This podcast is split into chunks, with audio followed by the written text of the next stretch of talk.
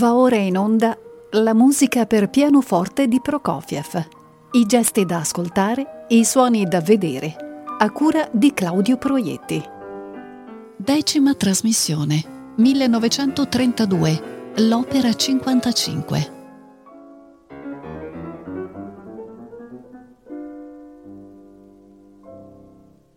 Benvenuto a tutti gli ascoltatori di Rete Toscana Classica alla decima trasmissione del ciclo La musica per pianoforte di Prokofiev, gesti da ascoltare, i suoni da vedere.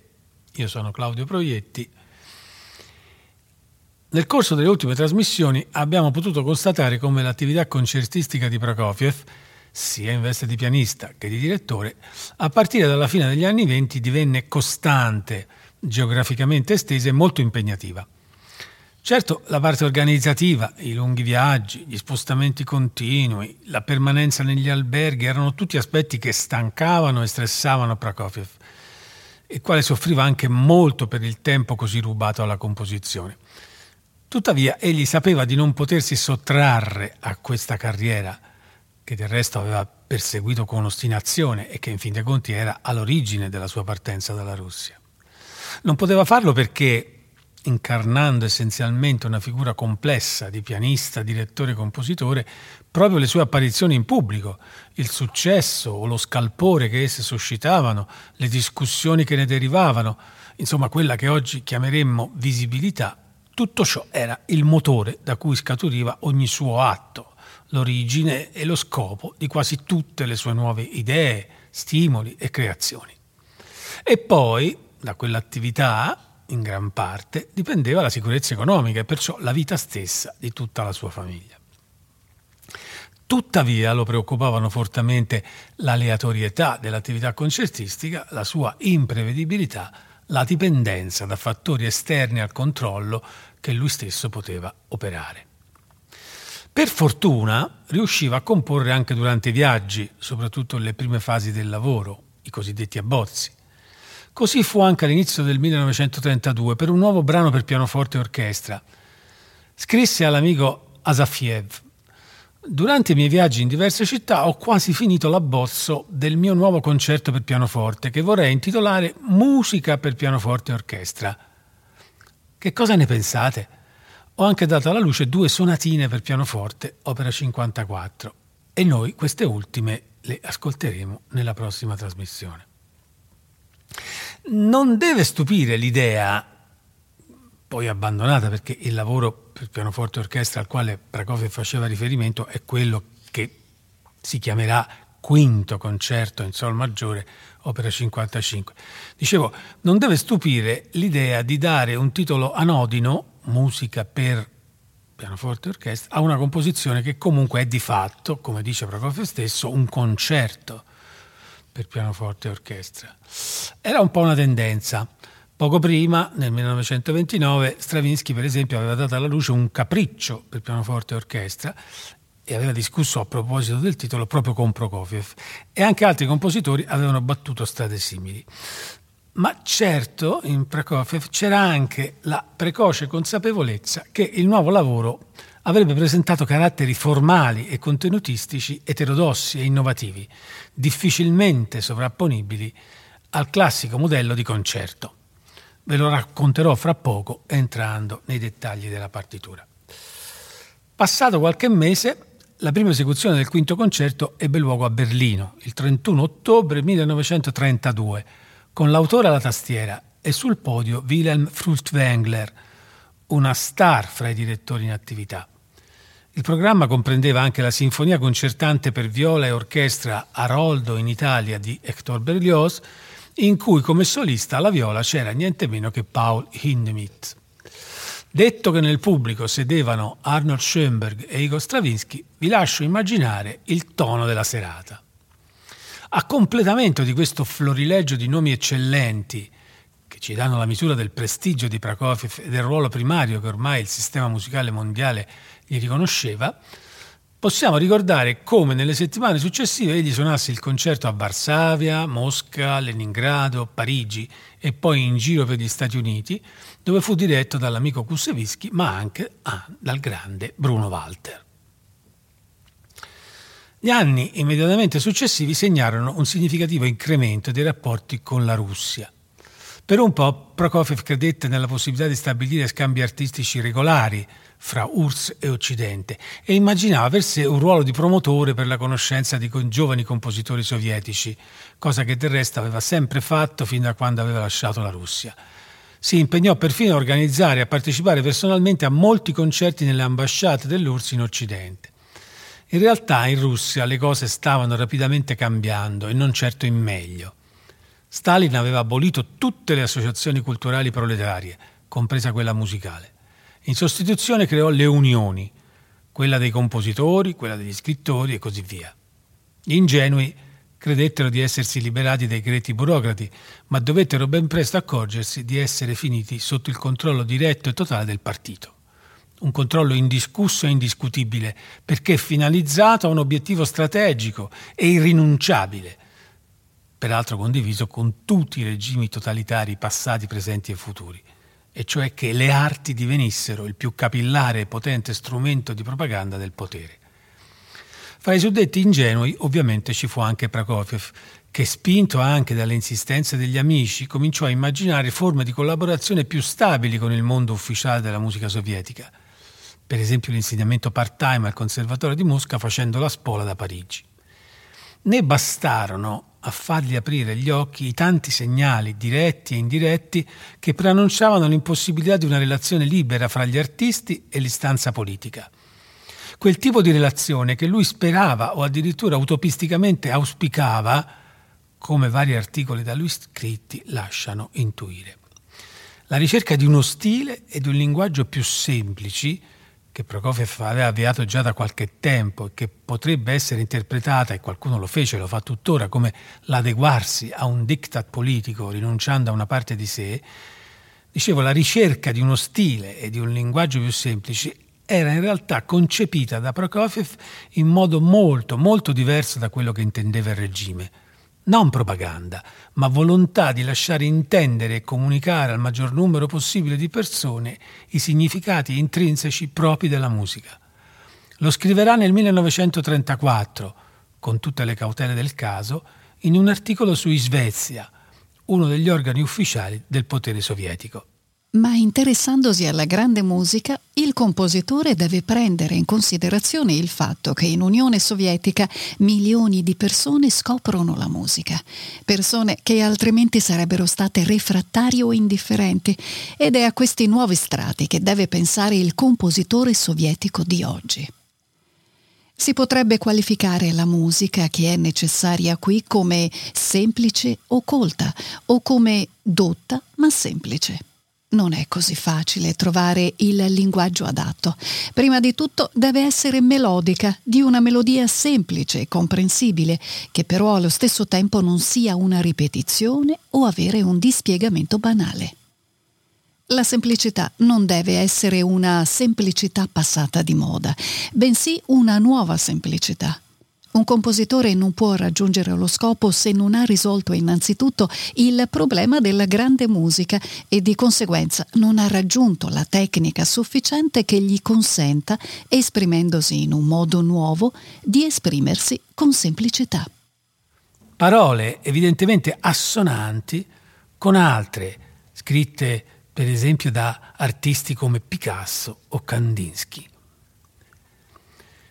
Mi pare però anche evidente che esse, le parole scritte da Prokofiev, e tornando all'argomento con cui abbiamo aperto questa trasmissione, svelino come Prokofiev sognasse pure un posto dove poter vivere componendo e basta, un posto dove il comporre fosse un'attività essenziale alla realizzazione di una nuova società e dunque il ruolo del compositore fosse centrale di per sé, non come in Europa, dove come scrisse a un amico, dobbiamo costantemente intrigare per farci eseguire, abbindolare i direttori d'orchestra e i direttori dei teatri. Tra le novità che la Russia gli offriva e che lo interessavano maggiormente c'era anche quella presaga di un grande futuro del rapporto con il cinema. Era infatti destinata a un film che a quanto mi risulta non fu poi mai realizzato, la deliziosa musica che conosciamo come suite sinfonica dai luogotenente Kijé, opera 60, scritta nel 1933 ed eseguita per la prima volta il 21 dicembre 1934 alla radio sovietica. Analogamente, il compositore accettò di scrivere musiche di scena per uno spettacolo del Teatro da Camera di Mosca che si intitolava Notti egiziane.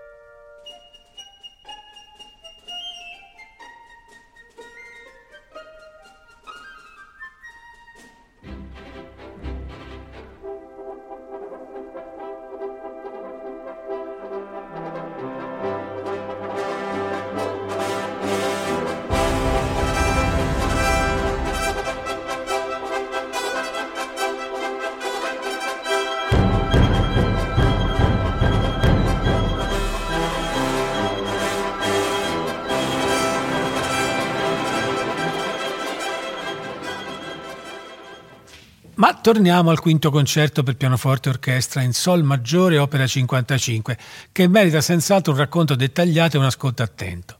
È l'ultimo lavoro scritto da Prokofiev in questo genere, che pure aveva segnato così profondamente la sua persona e la sua fama nel mondo. E non è difficile capire il perché di questo fatto, anzi i perché. Ce n'è infatti più di uno. La figura del pianista compositore a cui Prokofiev, almeno inizialmente, si era affidato per imporsi al mondo musicale a metà degli anni 30 era ormai sul viale del tramonto. E il genere concerto, che da Mozart in poi era stato il suo veicolo più efficace, stava per finire il carburante che l'aveva sin lì continuamente rivitalizzato. Un altro motivo consiste nel fatto che il genere concerto simbolizza, con alti e bassi, che la storia della musica puntualmente registra, l'affermazione, in qualche caso addirittura l'apoteosi dell'individuo sulla massa, un concetto difficilmente conciliabile con le finalità della musica sovietica, anche se poi ovviamente tutti i compositori sovietici, grandi o meno grandi, hanno continuato a scrivere un profluvio di concerti. Ancora, il ritorno in patria che avverrà alla fine del 1935, significò per Prokofiev l'interruzione delle tournée internazionali, che erano state anche, diciamo così, il nutrimento del suo pianismo, come stimolo e occasione per la composizione di nuovi lavori, ma anche come necessità di studio e di applicazione costante alla tastiera per mantenere alta la qualità tecnica delle sue esecuzioni. E ancora, se si guardano i cinque concerti nel loro insieme, risulta evidente il fatto che ognuno segna una novità sostanziale rispetto al precedente, ma questa, come ho detto fin dalla prima trasmissione, è una caratteristica estensibile a tutto il catalogo di Prokofiev. Dunque l'arrivo col, del, col quinto a una dimensione che, come vedremo, si avvicina all'astrazione, alla frammentazione estrema dei materiali pur inseriti in un contesto formale assai strutturato, segnava un raggiungimento dal quale era impossibile proseguire nel contesto sovietico, ma forse anche nello stesso impianto ideale ed estetico del compositore. E questo elenco potrebbe anche continuare con altre significative motivazioni per l'abbandono della forma concerto pianistico da parte di Prokofiev. Il concerto numero 5 è un concerto in cui il rapporto fra solista e orchestra è assolutamente paritetico e questa è già una novità eh, nel caso dei concerti di Prokofiev fa parte il caso particolarissimo del quarto che abbiamo sentito la settimana scorsa.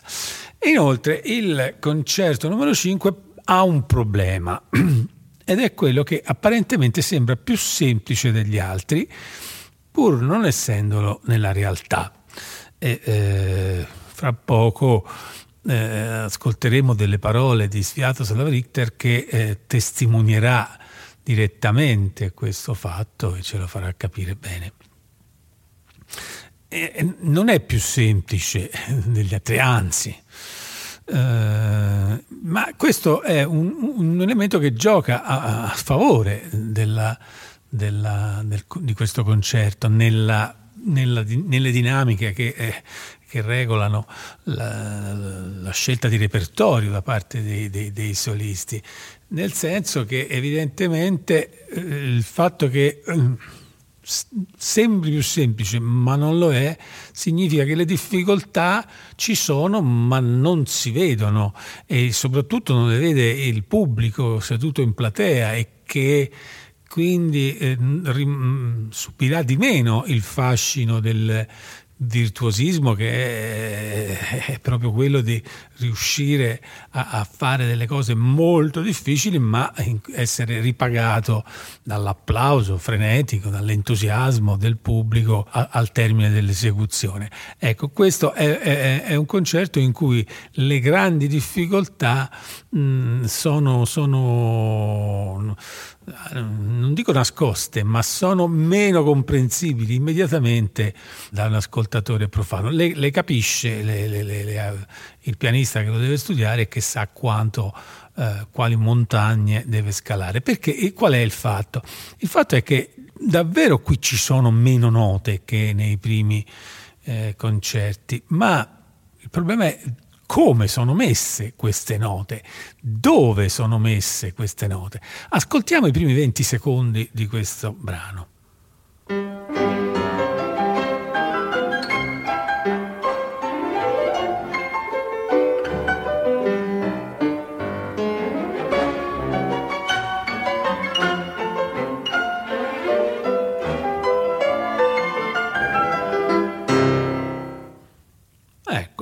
Avete sentito eh, quante, mh, mm, come la, la, la parte del, del, pianoforte è già evidente all'ascolto, come sia eh, sparata, diciamo così, su tutta la tastiera. Vi faccio sentire solo le prime otto battute e, e sarà ancora più evidente sentendo il pianoforte da solo.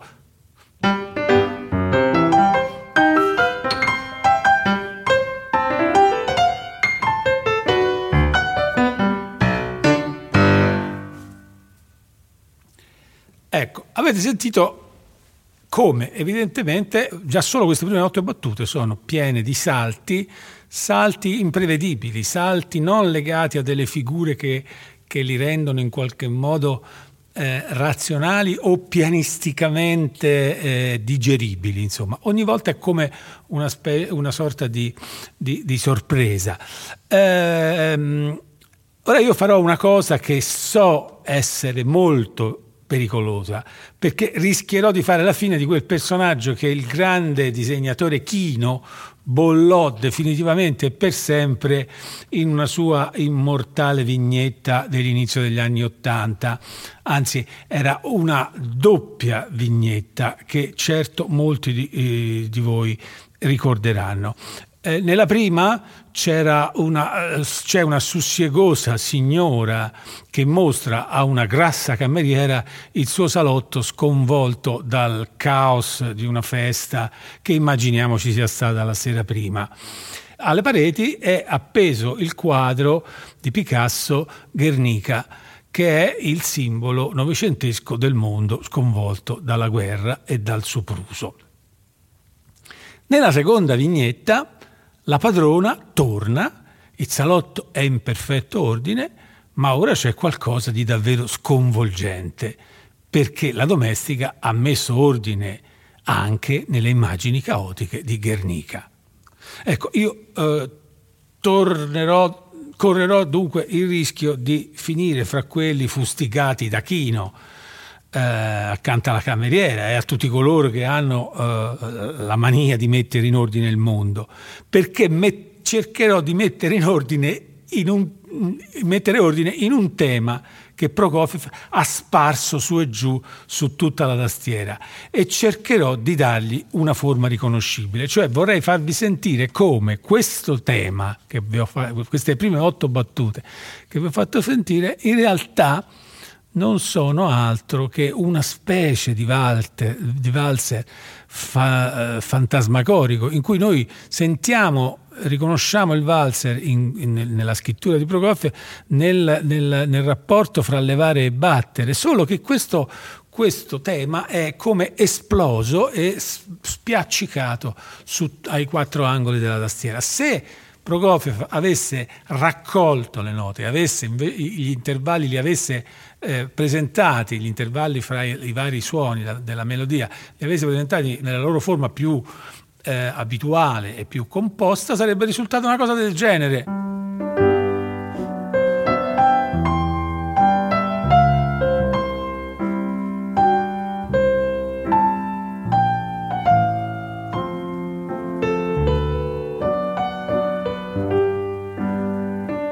Io non ho tolto eh, o aggiunto nemmeno una nota rispetto a quelle scritte da Prokofiev. Ho solo fatto come la cameriera, cioè, ho, ho, quello che stato, era spappolato, sparso, esploso da tutte le parti, l'ho ricompattato.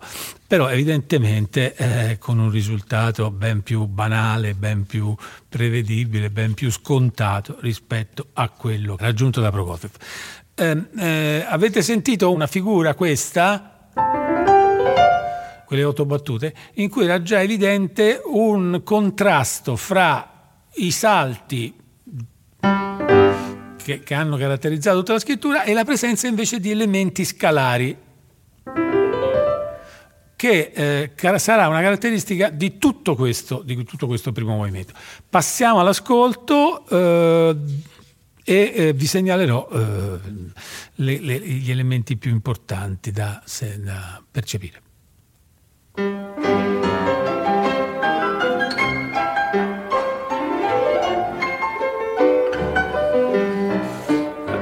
Stessa cosa, un po' più in alto.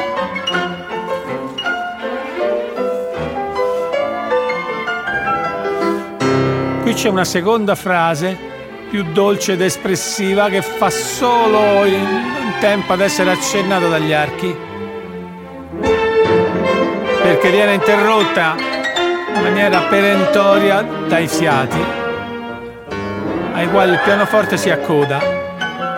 Di nuovo la figura dell'inizio.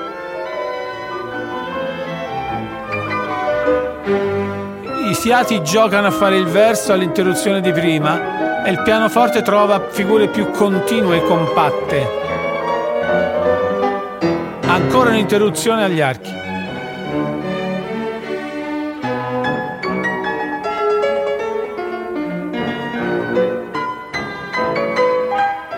Salti e sentite le scale in contrapposizione negli archi. Appena un accenno di morbidezza e via. Nuovo martellamento. Anche qui scale e salti sovrapposti.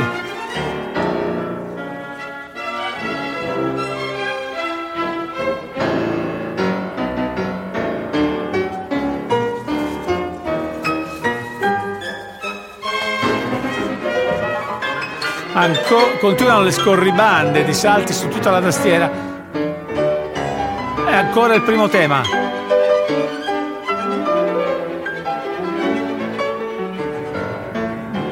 Di nuovo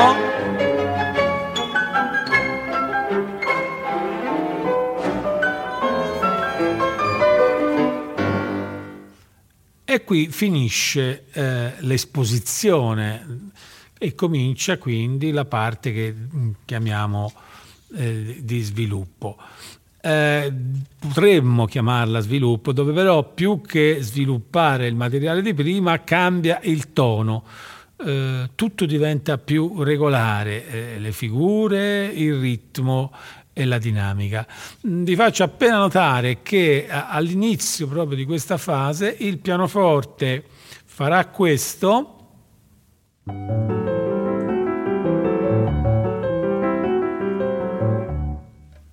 Che non è altro, anche se è praticamente irriconoscibile, che quel, secondo, secondo, quel tema accennato dagli archi subito dopo l'inizio, che vi ho segnalato a voce, l'abbiamo sentito fatto dai primi violini, e qui compresso è quasi irriconoscibile, però eh, da, è la figura su cui il pianoforte in una forma, ripeto, compressa, in cui la durata delle note è tutta eh, uniformata, eh, il pianoforte dà avvio a questa fase.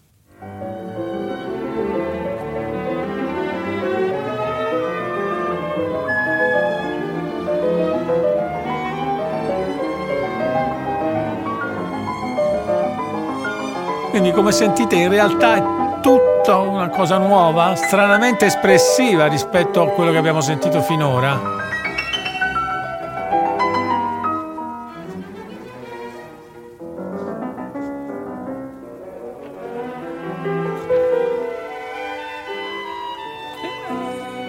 Questa situazione diventa ancora più evidente e sorprendente. Sentite il solo del clarinetto, poi dell'oboe poi continuato dal flauto e il pianoforte.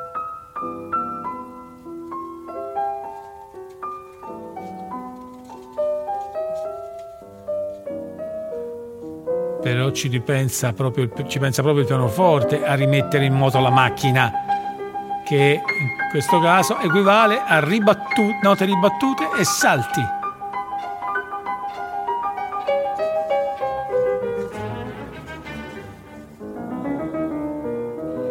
Dialogo paritetico fra orchestra e pianoforte.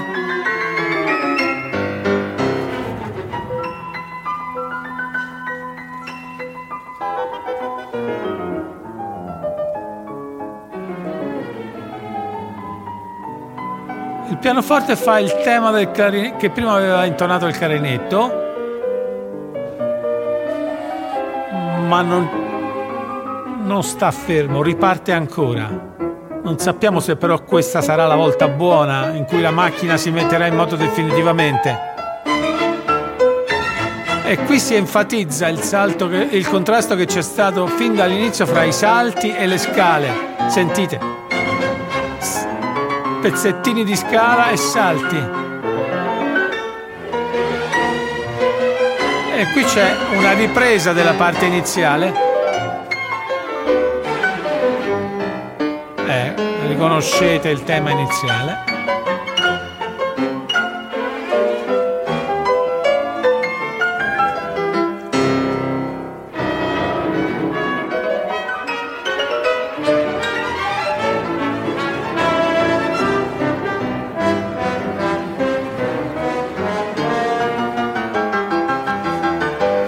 E qui di colpo ci troviamo precipitati nella chiusa senza quasi nessuna preparazione, si va al finale.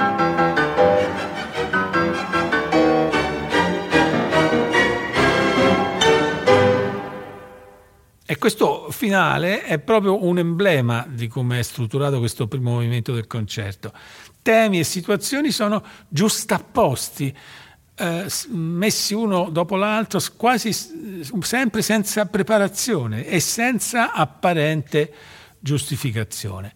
E tuttavia, da un punto di vista, diciamo così, drammaturgico, questo è compositivo, quindi questo primo movimento sta, eh, sta in piedi e come. Il secondo movimento, moderato, ben accentuato, è una tipica marcia alla Prokofiev, sarcastica, ironica, assolutamente imprevedibile. Io eh, la posso accennare, posso accennare appena l'avvio, ma soprattutto poi sarà la straordinaria strumentazione che renderà, che renderà giustizia del, dell'idea di Prokofiev, la sentiremo subito dopo, perché comincia col col passo della marcia eh, introdotto da tromboni, fagotti, timpani e gran cassa in maniera mh, insieme con corni, tromba e oboi che danno l'idea proprio di questo colore graffiante in cui il sarcasmo è fornito anche dalla solita oscillazione fra maggiore e minore. Il primo accordo è maggiore e il secondo è minore e la marcia parte così.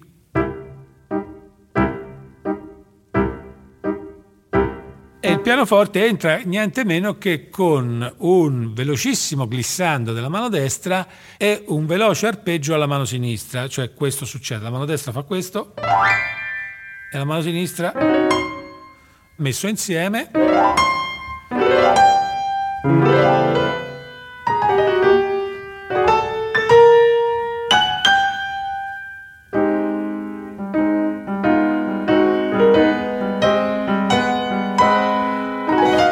poi di nuovo scavalcamenti. Ecco, ascoltiamolo. Entra il pianoforte.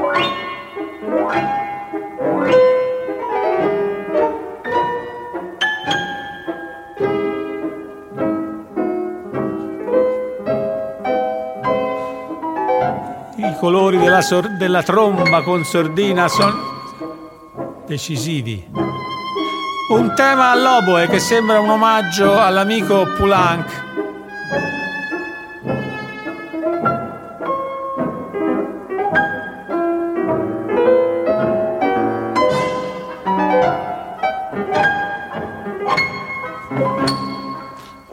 Seconda idea, cambia ritmo, tempo un po' più mosso e, e cambia anche il carattere. Il nuovo tema è nervoso, un po' ansimante, ma forse fa finta. Il dubbio è forte. Dialoga con la tromba.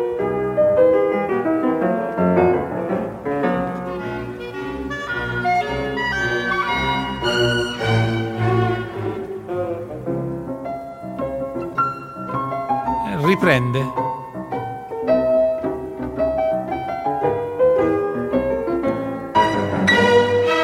L'orchestra prova ad affermare un ordine, ma il pianoforte sfugge, scivola e prepara qualche cosa di nuovo.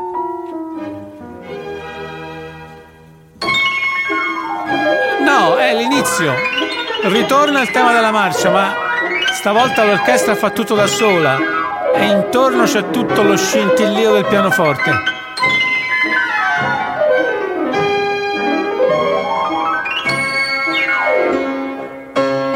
È già tutto finito. Un nuovo elemento, duro e pesante,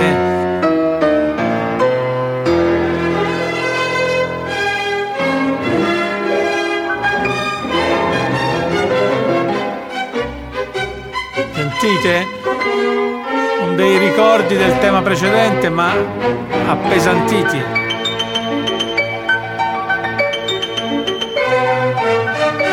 Colori sono vitrei, raffianti, cristallini, ma gelidi del pianoforte ovviamente. Ed ecco che il pianoforte, come prima, prova ad ammorbidire. E qui accade una cosa tipica di Prokofiev.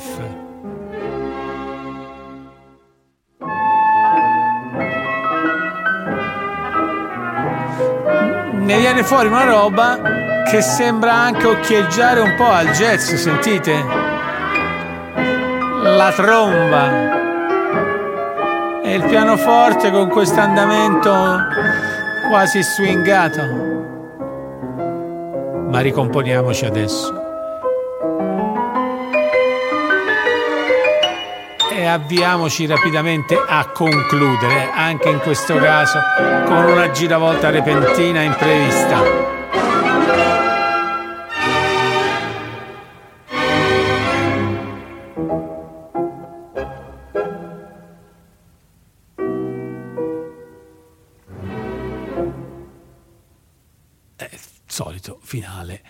Sbeffeggiante. Il terzo tempo è una toccata ed è eh, obiettivamente un po' folle, eh, eh, perché è una versione concentrata del primo movimento, usa gli stessi materiali, ma è tutto più veloce. L'indicazione è allegro con fuoco invece che allegro con brio come era nel primo movimento, e però specifica bene più presto che la prima volta, quindi vuole eh, che, che, l'effetto sia molto evidente. E, e dunque è tutto più spericolato e dunque anche più interrogativo. Dura meno di due minuti questa, questo, questo, terzo movimento, questa toccata, ma ricordiamoci, è un po' la stessa trovata che avevo utilizzato nel finale del quarto concerto, solo che qui è posta nel cuore come terzo movimento.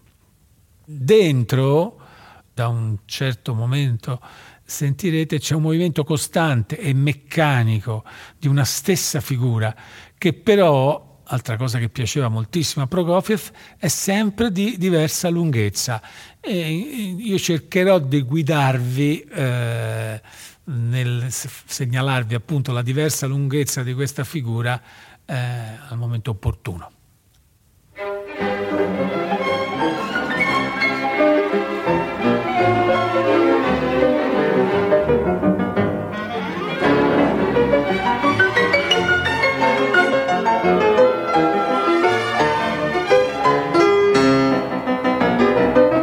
Questa è la figura.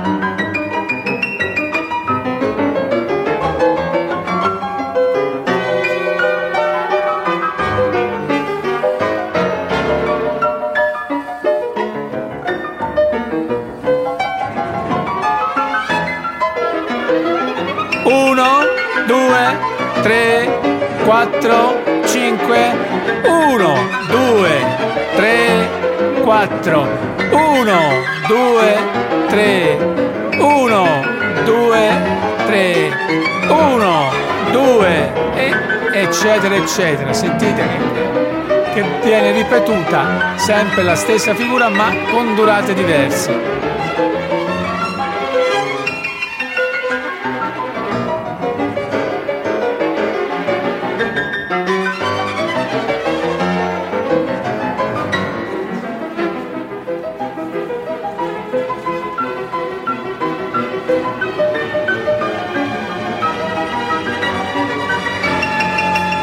Ultima ripetizione.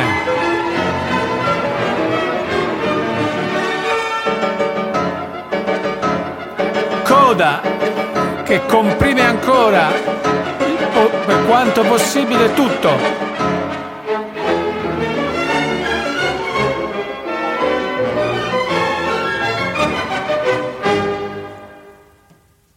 Ecco, evidentemente eh, una cosa del genere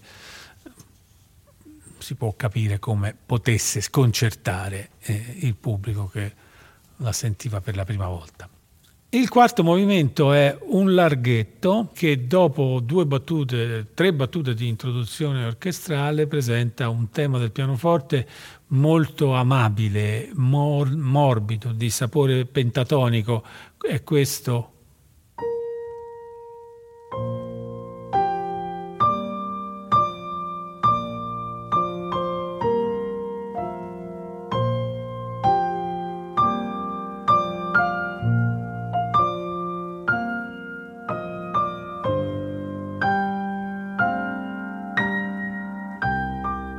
eccetera. Eh, eh, come sentite è un tema pie- mm, molto morbido, eh, Prokofiev chiede di suonarlo piano dolce, ma anche non legato. Cioè, l'indicazione è perché il suono sia, mm, la, la frase sia timbrata nota per nota, con un suono molto luminoso, pur nella dolcezza e nel piano. Eh, ascoltiamo.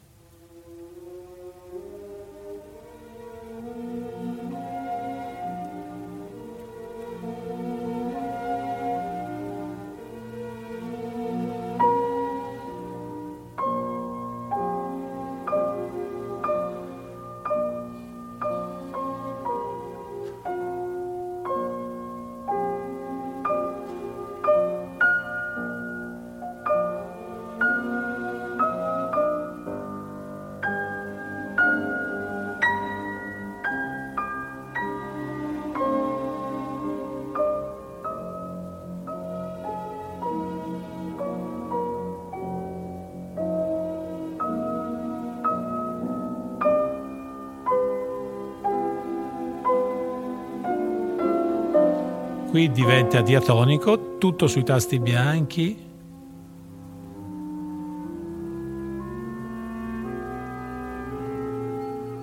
Ritorna.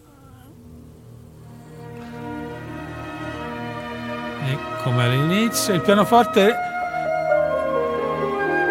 risentiamo i tema ai flauti e il pianoforte avvolge scale, arpeggi.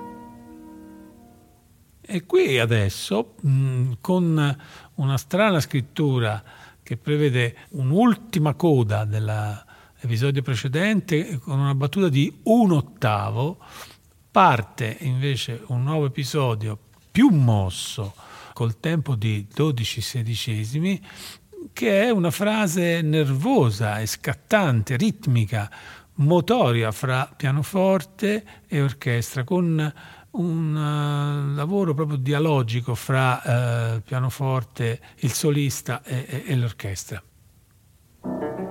Prima il pianoforte.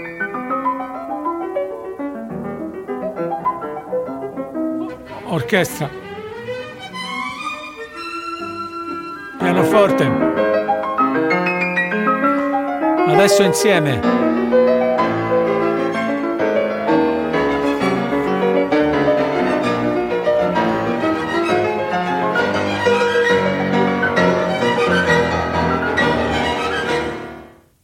E qui invece di colpo cambia di nuovo, ancora una volta giusta posizione di episodi eh, quasi in, in, imprevedibili o comunque non, non, non sviluppati, eh, non nati da sviluppi del precedente, del materiale precedente, ecco che parte una, una nuova cosa, poco meno mosso, una frase quasi grandiosa del pianoforte da solo, una specie di cadenza eh, a cui risponderà poi l'orchestra compatta. Eh, anche qui eh, è difficile da collegare al resto, eh, era impossibile da prevedere rispetto a quello che abbiamo sentito poco fa, quello che stiamo per ascoltare. Indubbiamente è anche un po' retorico, ma è talmente fuori contesto da diventare affascinante appunto è una modernità post-figurativa di Prokofiev, è un'immagine definita ma che non sta dove dovrebbe stare, un po' come capita in certa pittura di Picasso per esempio.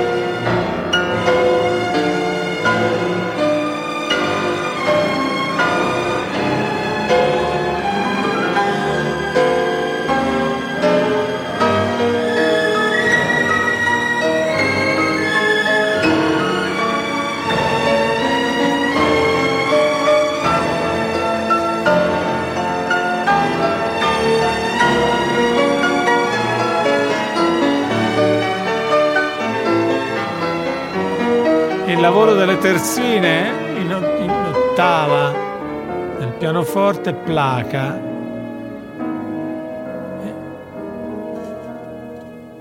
Questa enfasi e si torna alla, al clima iniziale dove questo tema del flauto è una sorta di variazione del tema iniziale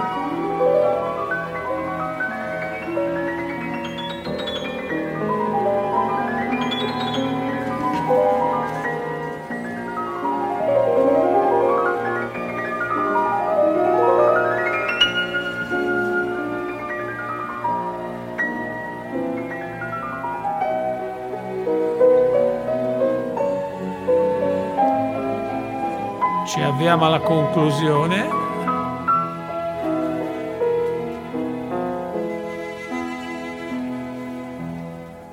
che è una variante del tema iniziale.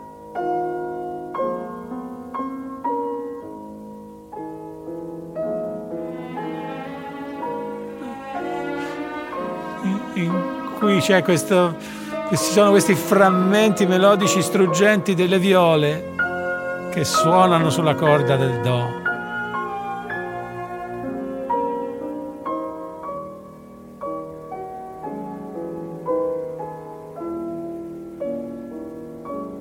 E poi adesso il clarinetto.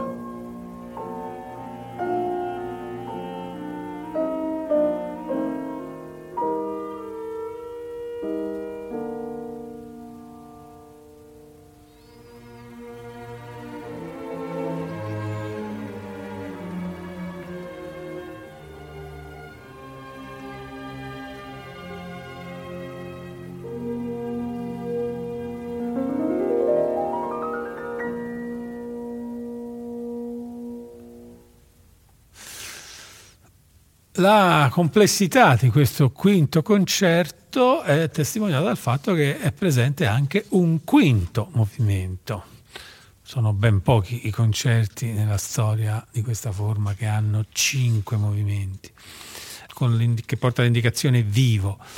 E un quinto movimento che, se possibile, è ancora più complesso dal punto di vista formale dei precedenti, perché ci sono tanti episodi diversi, uno dopo l'altro, ma la scrittura pianistica però si semplifica molto. Vi indicherò mh, i vari temi man mano che compaiono. La, la, tonalità di impianto all'inizio è Si bemolle minore. E il primo tema A è un tema energico, molto ritmico, ma anche elastico.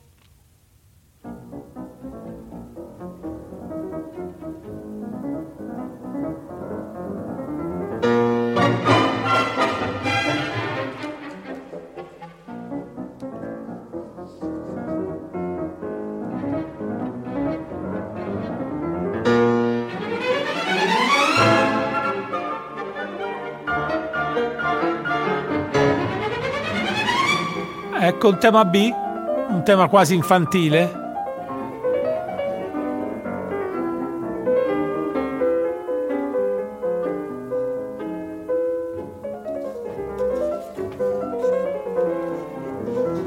Che adesso viene ripreso dall'orchestra. Ma il pianoforte scarta subito e va su C contrasto, forte contrasto, note ribattute, grandi dissonanze. Di nuovo il tema B.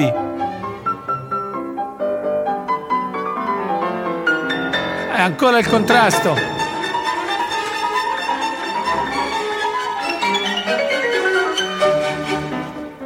Di nuovo A, ma stavolta in Si minore.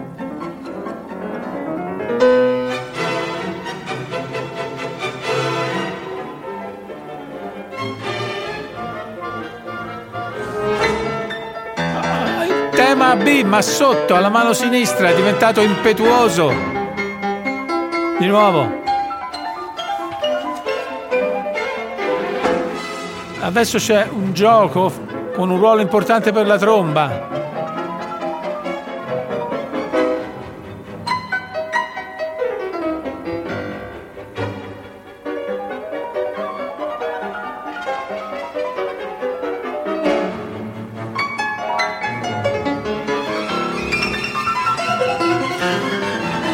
Bassi partono spericolati passaggi a mani alternate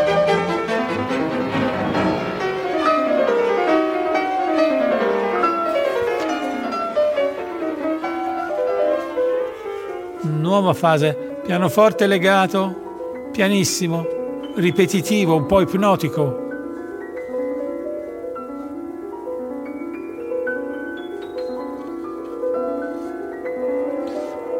Attenzione, compare un tema dal sapore popolare sotto nell'orchestra, ma fatto in maniera un po' grottesca da due fagotti. Tutto avvolto nelle risonanze fluide del pianoforte.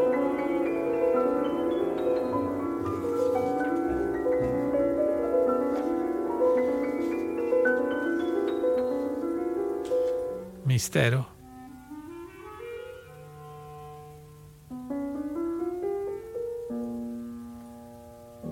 Attesa.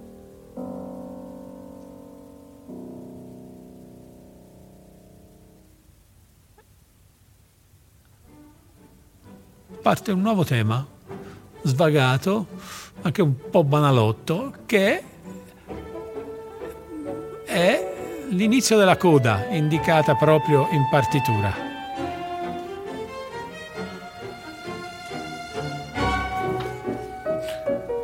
Questo tema prende coraggio, piano piano si gonfia.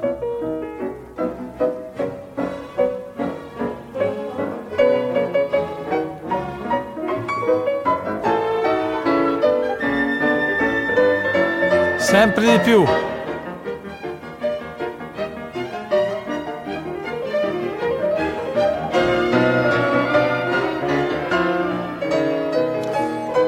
sentiamo il tema B e cominciamo a precipitarci verso il finale, ancora più animato.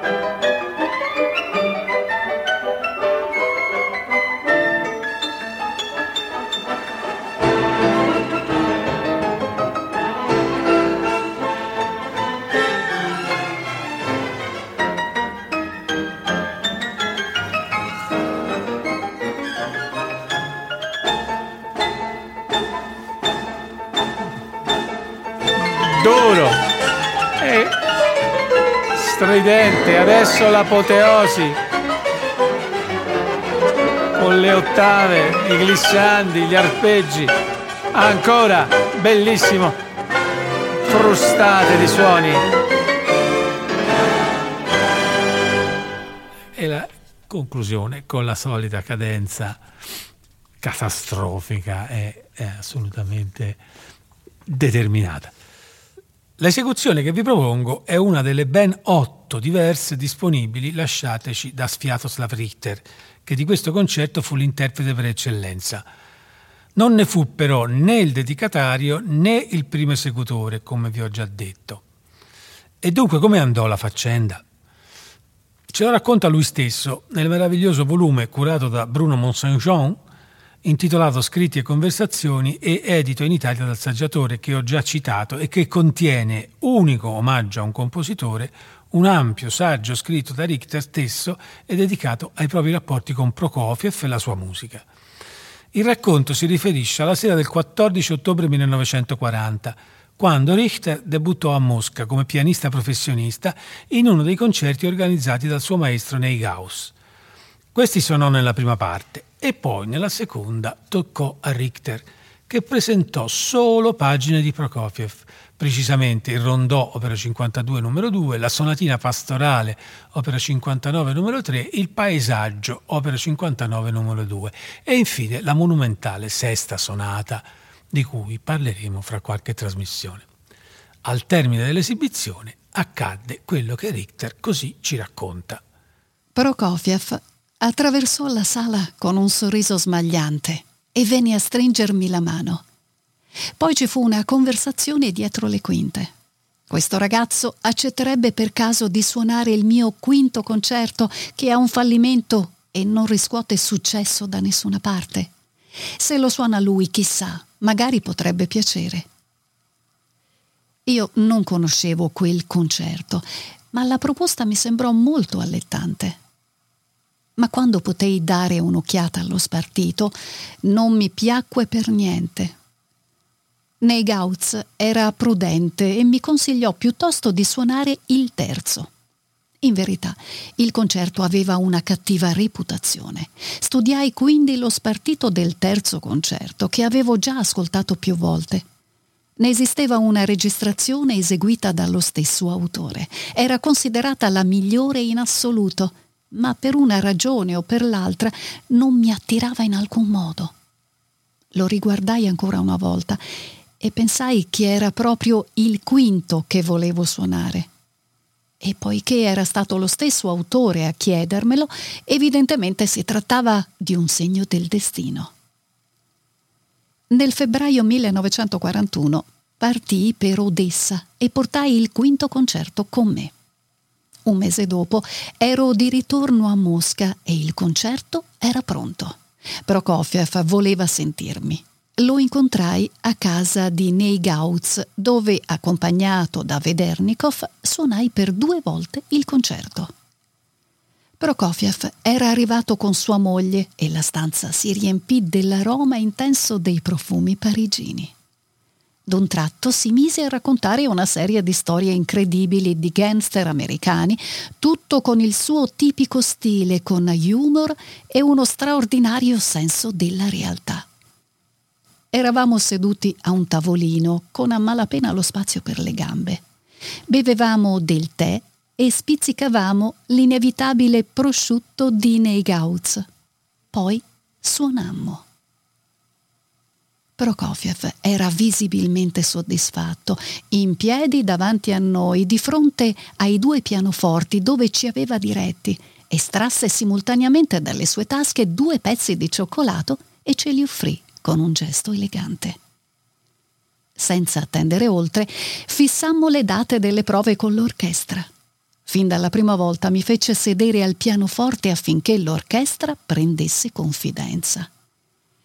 Le indicazioni di Prokofiev come direttore d'orchestra non potevano aderire meglio alle sue opere, permettendo così ai musicisti di suonare più che correttamente, nonostante non comprendessero un granché di questa musica. Prokofiev si rivolgeva a loro senza giri di parole. Forza, fate così e così. Era naturalmente esigente. In tutto vi furono tre prove, tutte alquanto proficue. Il giorno del concerto si avvicinava. Tutto il programma era diretto da Prokofiev e comprendeva la suite del luogotenente Kiget, la suite Shita il quinto concerto e infine la sinfonia classica. L'ordine del programma mi sembrava alquanto bizzarro e non mi piaceva particolarmente. Avrei preferito terminare con la suite Scita. Arrivai nella sala Tchaikovsky in anticipo e ascoltai da dietro le quinte. Il nervosismo, l'insicurezza e le forti emozioni provocate in me dalla suite scita si affollavano nella mia testa. Pensavo, ora entro in scena, sarà una catastrofe. Mi sento incapace di suonare qualsiasi cosa. Suonai tutto in modo esatto e corretto, ma a causa del panico non ricordo di aver provato il minimo piacere. Dopo il primo movimento, contrariamente al solito, non vi furono applausi. Ebbi l'impressione, lanciando un rapido sguardo al pubblico in prima fila, vedendo solo persone con un'espressione disgustata, che la gente non capisse nulla.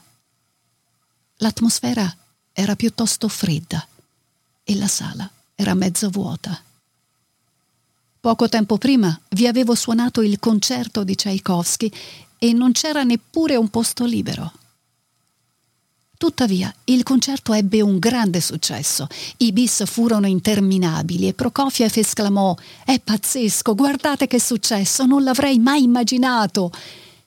E ancora, preso dall'entusiasmo, applaudono così forte per voi, vogliono che suoniate loro un notturno di Chopin. Ero felice. Avevo deciso di diventare pianista a 22 anni ed ecco che a 25 suonavo un'opera che non eseguiva nessuno se non il suo autore. Allo stesso tempo, però, Ero tormentato da un sentimento di insoddisfazione e dalla reazione allo stress che avevo provato. Solo chi ha suonato il quinto concerto potrà capirmi. Avevo anche lo strano presentimento che non l'avrei potuto suonare se non dopo lungo tempo. E in effetti quasi 18 anni.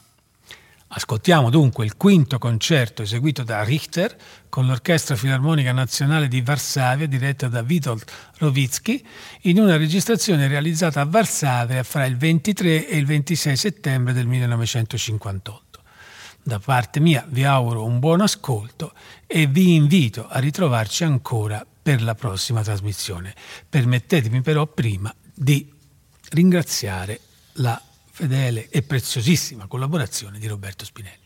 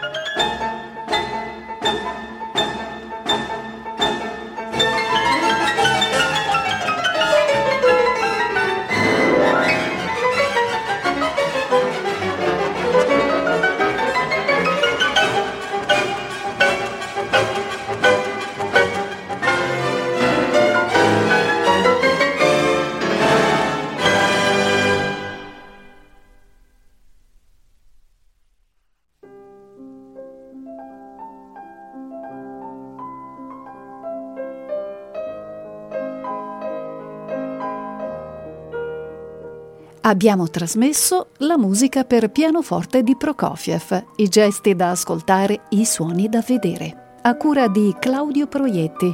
Decima trasmissione, 1932, l'opera 55. Durante questa trasmissione avete anche ascoltato, sempre di Sergei Prokofiev, un estratto da Il luogotenente Quiget, opera 60, Chicago Symphony Orchestra diretta da Claudio Abbado.